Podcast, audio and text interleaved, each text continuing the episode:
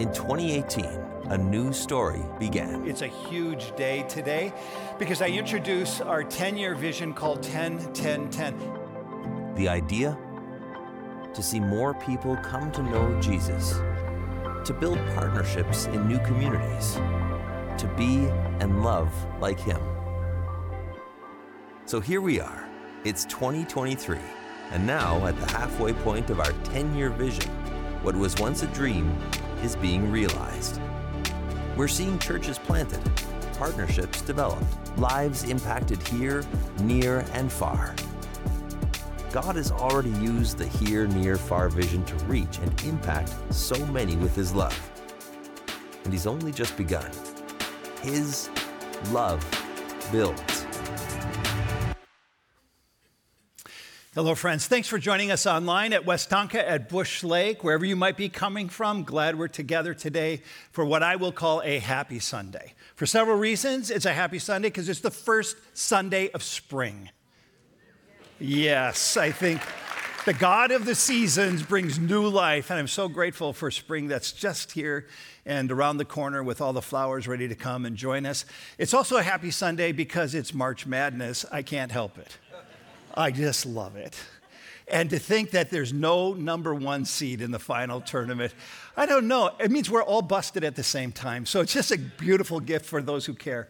And it's a, it's a happy Sunday as well, a jubilant Sunday, a celebration Sunday, because it's a commitment Sunday for Love Builds after a long journey beginning early in January. And we're just thrilled to be able to come to this given point. If you're a guest, thanks for being here. You could not pick a perfect Sunday to come. And let me give you some context. Um, over the last uh, month plus, I've invited our church to become FPs, first paragraphers. I've invited our church, I've invited you as our church to say yes, to put your name and your story in Westwood's next chapter called Love Builds. It's a two year generosity initiative.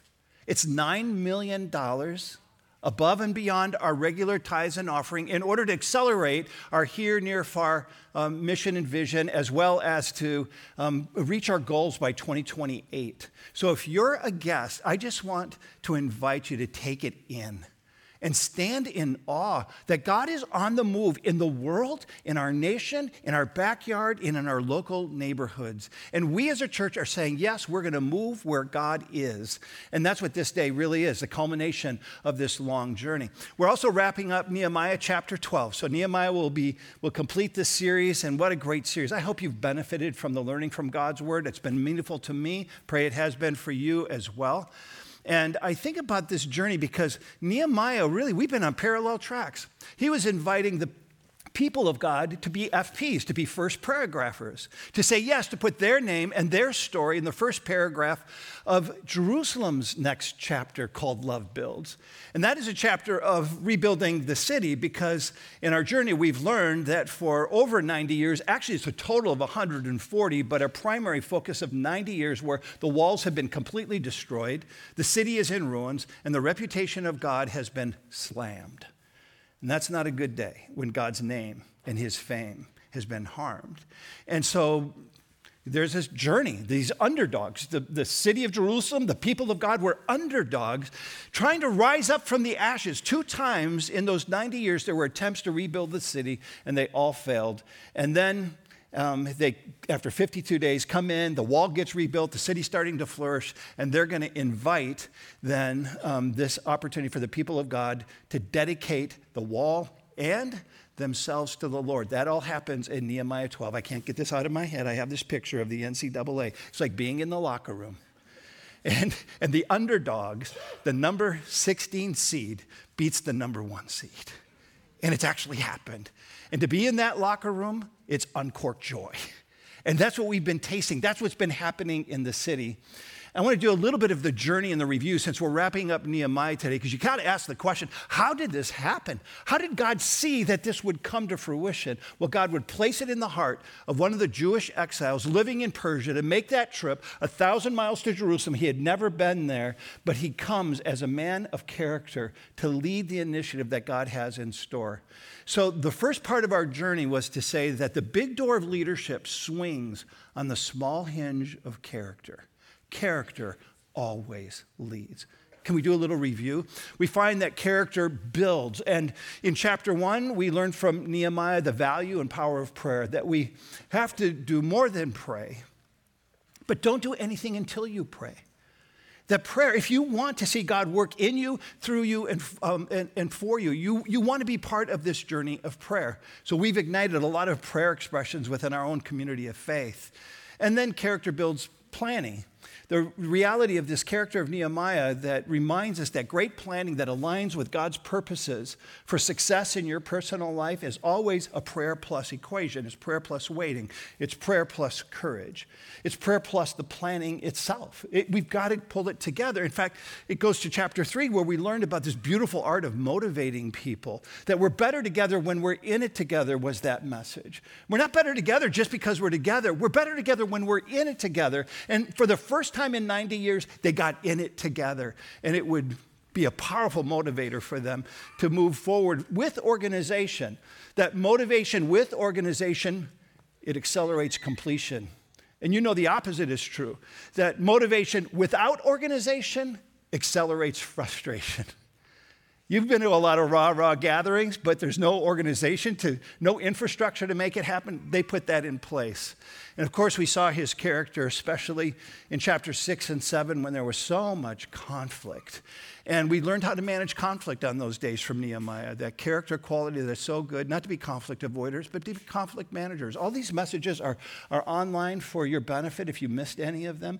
But that was a powerful one to be reminded that everything worthwhile is uphill, is what we learned. And so he experiences conflict inside the city from the people of God, outside from op- opposers to the, the city and to the people of God. And so the invitation was be front door conflict managers, not side door at the water cooler, it's not a way to handle conflict, not backdoor, speaking about people and things. It's come through the front door. And God will honor that initiative. And then we wrapped up that whole section in the first half of Nehemiah with that call for discernment, which is that capacity to discern, to, to be able to see what is and understand what is right or wrong, true or false, good or evil. Because there were people saying things that were completely untrue that created confusion in the camp. Does that sound familiar in today's world? People just share their opinions, true or not. We go, well, what is true? And we learn some of those principles of discernment. And then the door would swing into the last half of Nehemiah, where we've been the last five weeks. And that is simply this call that the big door of leadership now swings on the small hinge of love. And how powerful is love? In fact, we've called it Love Builds Up. And in the chapter that we jumped into, in chapter 8 on Consolidate, was this reminder that um, that it makes us strong when we consolidate, that love makes us strong. That when we consolidate who we are with what God has given us, it unites us together in a strength and a foundation of love. And then we moved into the chapter speaking about prioritization. Many of these people have been in exile. They're coming back in and they're trying to figure out what's most important in life because God and his ways weren't all that important, but now they are. They're into God big time. And two things popped out of the page in that chapter that prayer is our way forward and worship is our starting place. And they unite together with that foundation of love in prayer and worship, and the place gets ignited, as it does for us when we make that a priority in our own family situation as a church. And then we move to that beautiful chapter of repopulation that, that the reality is there weren't enough people in the city to rebuild the city so it could flourish. And so they put together a plan, and the character strength of that love. Let me just tell you, love smells good. It just does. There's something attractive when you put sweet rolls in on the morning. That's an act of love. And love has an expression that makes people want to come back in. And I did make a connection to the pandemic for, I mean, I'm grateful. We have online, so grateful for all of you that are online. And yet, we're also inviting, if you can, to return back into the, one of our sites, into our campuses, to repopulate so we can re-flourish because it takes a lot to be able to serve the needs of God in our community. And then last week, we talked about recalibrating the, you know, they weren't into God, now they are. They were outside of the city of Jerusalem, now they've come back and they have to recalibrate their lives to what's most important. We covered a number of things, but top of the list, if you recall, was a, a six hour sermon. I just loved it. Planting a seed. in your future, a six hour sermon is going to come your way. And it was a six hour worship expression, prayer expression, teaching expression from the Word of They put the Word of God back to the top of their lives because they had gotten away from the Word of God. And I gave that challenge last week 12 minutes a day in the Word of God. Next year, you will not be the same person this time. Your mind will be stretched, your heart enlarged, your faith ignited for the purposes of God. Your joy will rise when you're in the Word of God. And because I know that many people are still trying to find their way back into knowing God and His Word, I gave the invitation that if you don't have a Bible, you can certainly stop by and our ushers will give you a Bible. I'm just going to tell you, friends, we ran out of Bibles before the end of the service last week. And many people say, I, I, want to get back into the Word of God. That speaks to the heart. God is honored in that. So we've repopulated our Bibles. They're available for you today. If you don't have a Bible, you can stop today. We'll be glad to give that to you. And then today we get into dedicate, the name of the title of the message today. Let me give you a definition of dedication the act of committing, devoting, or pledging yourself to someone or something. So they enter into this place and they now dedicate themselves to the living God. The city, the walls, the flourishing, their personal lives. And that's what we're going to do at the end of our service as well. So I, I tee up a question um, What is it that they offered as they dedicated themselves to God? And in chapter 12, you see four ways that they offered themselves to God, and I think they're parallel to exactly what we want to do as we look to this next chapter of Westwood's story called Love Builds. You ready to jump into those four? I'll touch on them briefly. Give me a yes, an amen. Yes. Good, thank you. Appreciate that. Let's go. Offer God honoring singing. That's where they start. That is, from the tip of their toes, through the expression of their mouths, they sing songs that are fueled by a joy. They, they praise God for who He is, what He's done, and what He's doing right now. They're overwhelmed. 90 years they've been in this, this place of decimation, and now the, the, the walls are rebuilt. The city is starting to flourish in beautiful ways, and they're undone by the goodness of God. And it all happened in 52 days for the walls. And we find that Nehemiah calls us out this way. At the dedication of the wall of Jerusalem, the Levites, who um, were brought to Jerusalem to celebrate joyfully, and this becomes a key word, the dedication with songs of thanksgiving and with the music of cymbals, harps, and lyres. I also assigned two large choirs to give thanks so some of it is organized and planned, like what we do on our Sunday gatherings. We're planned, we're organized, we know what's coming up. Some of it is serendipitous and free flowing expression of joy through song, kind of like flash mobs. Do you remember flash mobs? Would pop up in a mall, on a street, and orchestra members would come out, vocalists would come out, and they just start to sing. Nobody saw it coming. It was just serendipitous. It brought this contagious joy. And not everybody could sing in tune but everybody sang. And I just want to say, not all of you can sing in tune. I've heard some of you, but the joy.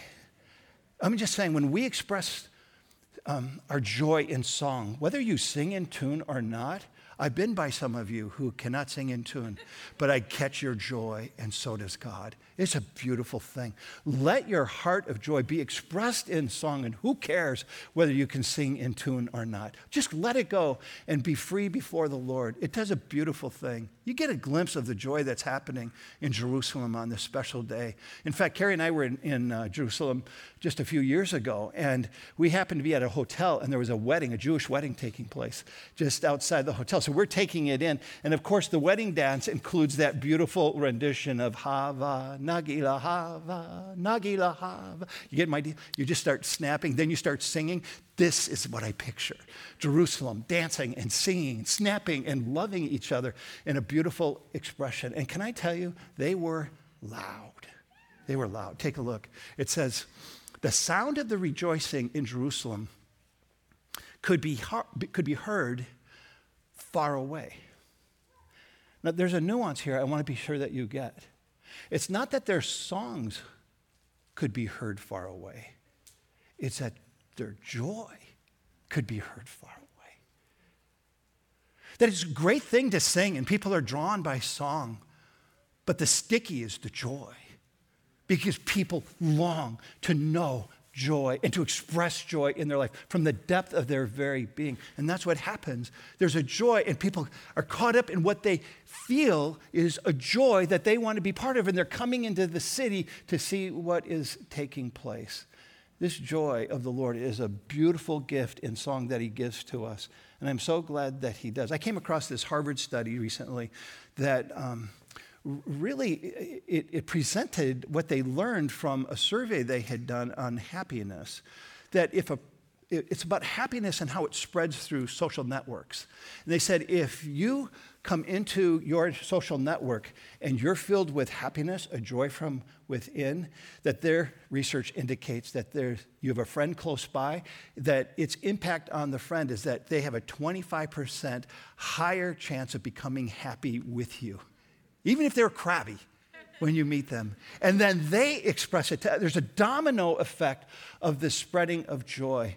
And I think you'd agree with that, that happiness is infectious. It's contagious. If you're going out with somebody on Friday night and you call them and say, I'd love to be with you, you're not calling an unhappy person, generally speaking. You're looking for an uptick, a joyful expression. I was in my journal recently. It's an old journal, and I found these words. I didn't write the author down, but I must have liked the words enough. I included them, and it says If happiness were a disease, none other would be more contagious. If you laugh often, if you are having fun in life, if you're never very far from a smile, you'll have no trouble infecting and making friends. People who really enjoy life are always, always in demand. They are unbelievably infectious. There's a joy that comes, even in hard stuff in life. And we find the people in Jerusalem really taking the words of the psalmist to heart. When the psalmist says, In your right hand, O God, is the fullness of joy. And they're feeding themselves in that fullness of joy. So they offer this God honoring singing. But secondly, they offer God honoring confession. That something happens when you confess your sin. Um, that there is a, a, a, release, a happy countenance that comes with the confession of sin. And before they come to dedicate themselves, as we have seen again and again throughout all of Nehemiah, this both personal and this corporate expression of confession.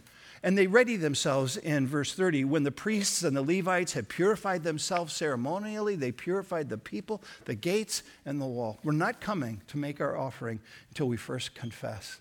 It's a powerful thing. We know that to be true. 1 John 1 9 in the New Testament reminds us if we confess our sins, he is faithful and just to forgive us our sins and to cleanse us from all unrighteousness so that we're set free, that there can be a joyful countenance that takes over our lives because of what God does in, in just receiving us and forgiving us and I go, well, what's the difference between God honoring confession and, uh, and God honoring repentance? There, there, there's a difference here because God honoring confession is the act of communicating to the Lord, I am so um, undone, Lord, by my sins, by the things that I said, by the things that I've done that distance myself from your very love. But repentance is the promise to turn to God so that you can be washed away of your sins. We can't do it in our own strength. So Acts reminds us turn to God so that He will wash you away of your sins. So the sins can be taken and removed. The strength to move into a renewed place requires a repentance of heart. So we come into this place and say, before we come and receive our offerings before the Lord and dedicate ourselves, let's just move to a place of confession. Would you join me in this? Would you just, in this moment, close your eyes wherever you might be at all of our sites? Just close your eyes. And would you take in a deep cleansing breath? Join me. And release it slowly.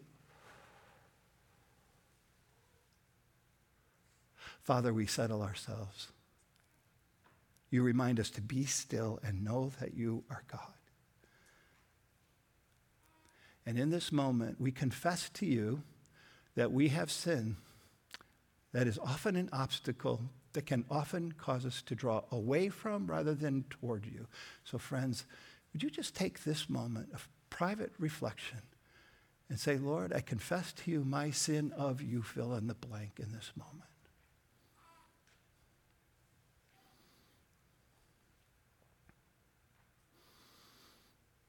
Father, I wonder what you hear all the confession coming up, but the gladness to meet us in that given place. And for that, we rejoice. So again, would you take another deep cleansing breath? Join me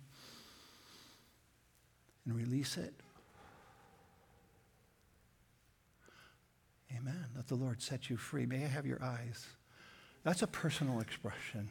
But what we've seen again and again throughout Nehemiah is the strength of the we, the communal expression. So I have a little responsive confession. You start, we start together, then I have a brief word, and then we'll close together in a unison of reading. Would you join me? I repent, Lord, I repent. I have been wrong in supposing that I could manage my own life and be my own God. We lean into the realization that what you want from us and what we want from you are not going to be achieved by doing the same old things, thinking the same old thoughts together.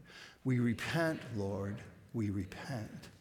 So before they came in their offering, they offered God honoring confession. But then we find that there's another expression. They offer God honoring testimonies. That is, they give witness to the reality of God at work in their lives. And it's really quite compelling to see what they have done. If you know God, then there is this impulse to make God known. That we were never meant by God to receive his love for our own benefit, it was always to be extended and expressed to others. God intended that your story of faith would touch the lives of others and maybe even see some come to faith because of their story. Throughout Nehemiah 12, I don't have the margin to share all the stories um, that are stated there of people um, increasing the fame of God by sharing the stories of their lives transformed. I did choose one verse um, that Yeshua was among them, Kadmiel, Judah, and also Mattaniah. Oh, is that name familiar to you? From a few weeks ago, who was in charge of the songs of thanksgiving. Remember Mattaniah? I, I, gave some attention to him because he showed up a few weeks ago. He shows up two times um, with responsibilities that are his, both in finding stories of God's goodness and connecting them to songs of thanksgiving. That his name means God's hope, that he is a hope giver. And I think that is a gift from God because we all need hope. And He would bring hope both inside the city to the people of God who are there, but also outside of the city. And friends, we need hope. Do you agree we need hope in our lives? We need people to give us hope that surround us, but we also give to, get to give hope to others in their journey. And Mattaniah is this hope giver. He's the storyteller of hope to those inside and outside. And that's why I said a few weeks ago that if you're having a baby, can I name your baby Mattaniah? I was really serious. It's only been three weeks. Nobody's taken me up on the offer so far, but I'm hopeful that you will because why not name your son Mattaniah, the hope giver, to people not just inside the church, but to the world around us? Isn't that a cool name? I know. I'll keep coming to Mattaniah in the years ahead. By the way, we do have a story within our own church family I'm going to come to in just a short while um, Steve and Christy Connolly. But I'll get to that um, as before we come up and make our offerings because there's one more offering I want you to see. And that is they offer God honoring generosity. Remember last week, if you were here, these people are coming back. And God was not first in their life. They weren't into God, but now they are. They weren't back in Jerusalem with the temple, but now they are.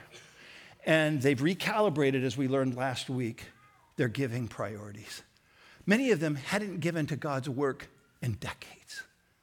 But now they've recalibrated their lives and they're completely taken up in it. So we saw last week the categories of their generosity. It was really amazing. Some gave gold and silver and cash, but some didn't have that. So they gave grain and wood, and some didn't have that. And so they came alongside and gave from their flocks and their herds and the olive trees, as well as the fruit trees, their first fruits. What a gift this was. And we turn the page to chapter 12 and the impact toward flourishing is astonishing. Take a look at what it says. At that time, men were appointed to be in charge of the storerooms for the contributions, first fruits, and tithes. So in the days of Nehemiah, all Israel contributed the daily portions. They go from a place of scarcity where there's nothing in the storerooms to a place of abundance that because God was first in their giving, it filled the storerooms to meet the needs of the city so it could flourish and even meet the needs outside of the city so it could flourish. This generosity is compelling, and the picture that they give to us is one that we want to exemplify as a commitment to God through faith in Jesus Christ and through his church here, near, and far. We'll do that in a moment when we joyfully offer ourselves in an act of dedication, as they did um, at the conclusion of their worship expression when they had come together. You came today with, um, or at least if you didn't come with it, we put it on your seat, a commitment card. And I want to take a moment and just speak about the significance of a commitment card. A couple phases to this before we come. First of all, why do I have a commitment card? That question was raised. And some people just want to give without a commitment card, and certainly you can do that. But can I give you reason why it's helpful? First of all, there's a biblical reason that it's helpful. It clarifies um, God's love. For God so loved the world that he gave his only son. And we find that it is personal, it's voluntary, voluntary that he gives himself, it's sacrificial and joyful when he comes, but it's also physical. It's a tangible expression so that our humanity could see who Jesus is and understand what it is to love, to be in love like him. That's the picture we have that we know that we give because God first gave to us. And it's a physical reminder because it was from His first, first fruits, His highest and best for us. And so we give as a tangible physical reminder of that generosity of God given to us. Then there's a personal reason, and it clarifies what's important in my life that the priority of my heart is aligned with the priority of God's heart for the families of the earth. Not just my family, but families here, near, and far. That's the heart of God. Our here, near, far mission and thrust is to say, God, we know your heart. We want to be part of it. And when we care for more than just our families, our faith grows exponentially and our joy increases exponentially. And then there's a practical reason it brings clarity to the very voice of Jesus himself and the church that he birthed because God accomplishes his purposes through the local church, which is why we make that a priority of our giving to the local church. And so when we give, um, you're helping the church lead to make decisions, the leaders of the church make decisions that are, are wise, that fit the mission and the heart of God. And because we're in it together, that gives us clarity at how do we move into the future together. And then we get to hear the voice of Jesus himself when he says, Well done, good and faithful servant. Or better still, well done, good and faithful church. That there's one head, Jesus Christ, and we're all connected by faith to the body of Christ. That's why we encourage you to give a card. And then the specifics of the card also are outlined there, and you can tell. And I want to encourage those that are online, you can see the QR code, you can download it there or go to our website. I just want to take a moment and walk through this um, briefly because it's set up a bit like a workshop, and you can take advantage of as many lines there as you want. But we want to be sure we have clarity of what Love Builds is, making the distinctive from your normal, regular giving to that of Love Builds, which is above and beyond. It's expanded giving, two years, $9 million. We wanted to be sure we were clear with that. So we included the card to give you perspective. A top line, what we normally give a year, which, by the way, if you've never given, as we learned last week from the people of God, if you've never given to the work of God, take that step of God honoring generosity and become a first time giver. And you could use that top line there if you want to utilize it. The second line speaks about the love builds, that this would be above and beyond that regular giving. There's other things recommended there too that you could pay attention to. Let me just say, it might be the simplest thing is fill out the bottom line. The bottom line that says um, our two-year love builds commitment is. That's the simplest thing to do. We just want to be sure you understand the distinction in it. So here we go. Let's offer ourselves to the Lord. Let's dedicate ourselves to his heart for the families of the earth. And I'm going to invite the worship leaders at all of our sites to make their way and come, and they're going to be leading us in worship in just a moment. I want to invite you just to take a moment, and if you came with your card filled, great. If you need a few moments to pray, maybe even whisper to um, the, the, somebody who might be with you um, that you would want to give, then go ahead and take that time, fill out the card. In a moment, you're going to see um, a story of God honoring testimony with Steve and Christy. But after that story, I'll come up and pray, make my way down, and then Carrie and I and the campus pastors will make their way to the front. They will lead the way, and then you come forward as you feel led. I want you to hear this story. Steve and Christy, I had the opportunity to meet with them. I was just flat out moved by their story. Kind of invaded their comfort zone. I said, Would you be willing to send, tell your story before our church family? And, and they did agree. And I'm glad that they did. Um, Steve and Christy have quite the story of their own journey. First of all, how they met is very, very funny. You'll enjoy hearing that. But how they live by faith is just extraordinary. Steve's a science guy. He's a guy who um, is a surgeon as well as uh, an administrator in a medical arena, a deep thinker. And so is Christy. She was a physical therapist, but how they come together to meet with each other is a beautiful story of love. How they meet Jesus is a beautiful story of love. And they are one of 125 people who've already made their commitment to Love Builds. And that is um, our staff, our leadership board, and other leaders have already said, I'm in. So they were one of the first to give. That's how I got to hear their story. I was moved by this God honoring testimony. And I know you will be as well. This is Steve and Christy.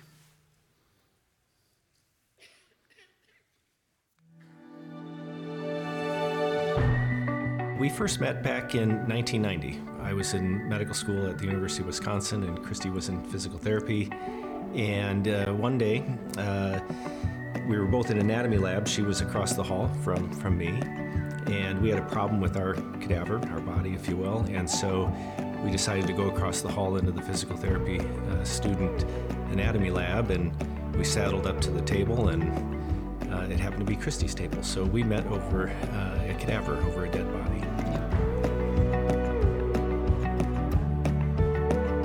Steve and I both grew up going to church with our families. And I think after we got married, and especially after we had the first two boys, we kind of were drifting away from church. Um, got harder and harder to go.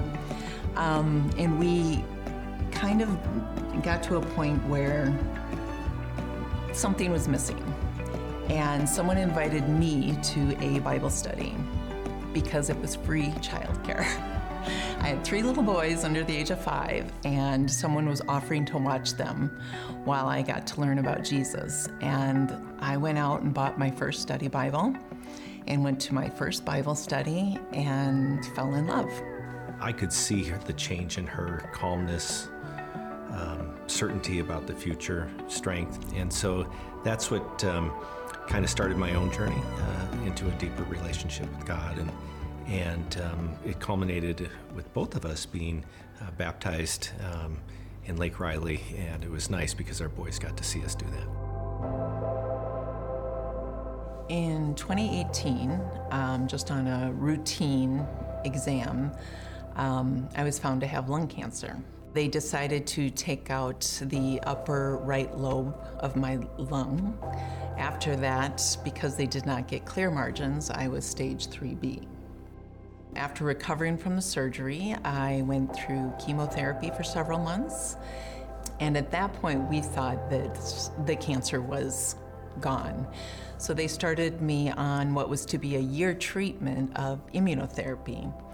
Um, basically, every two weeks, I'd go in for an infusion. And in January of 2020, we got the news that the cancer was back. And it was now stage four. It was in both my lungs and it was also in my brain. From the first time that we found out that this was cancer, I, I had a peace. And that peace was from Jesus. I, I knew I was not alone in the journey ever. Our family saying whenever we have uh, tough times is game on. And we looked at each other and just said, game on, let's face this. I mean, I think our faith in God has allowed us to not let the cancer define us. And, and I think um, our faith is central to, to how we live our lives that way. So after we found out it was back, the next um, step was to do another biopsy of one of the nodules in the left lung. it came back as a certain type of genetic mutation for which there is a drug uh, that, that we were eligible to take because of it um, helps somewhat put the cancer in uh, hibernation, if you will.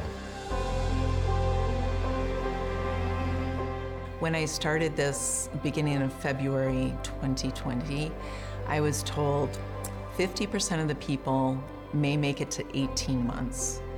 And the most they had made it to at that point was 34 months.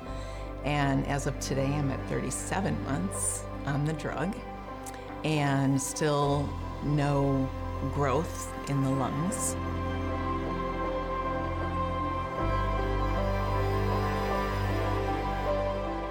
We can step back and see, in spite of this, how blessed we are.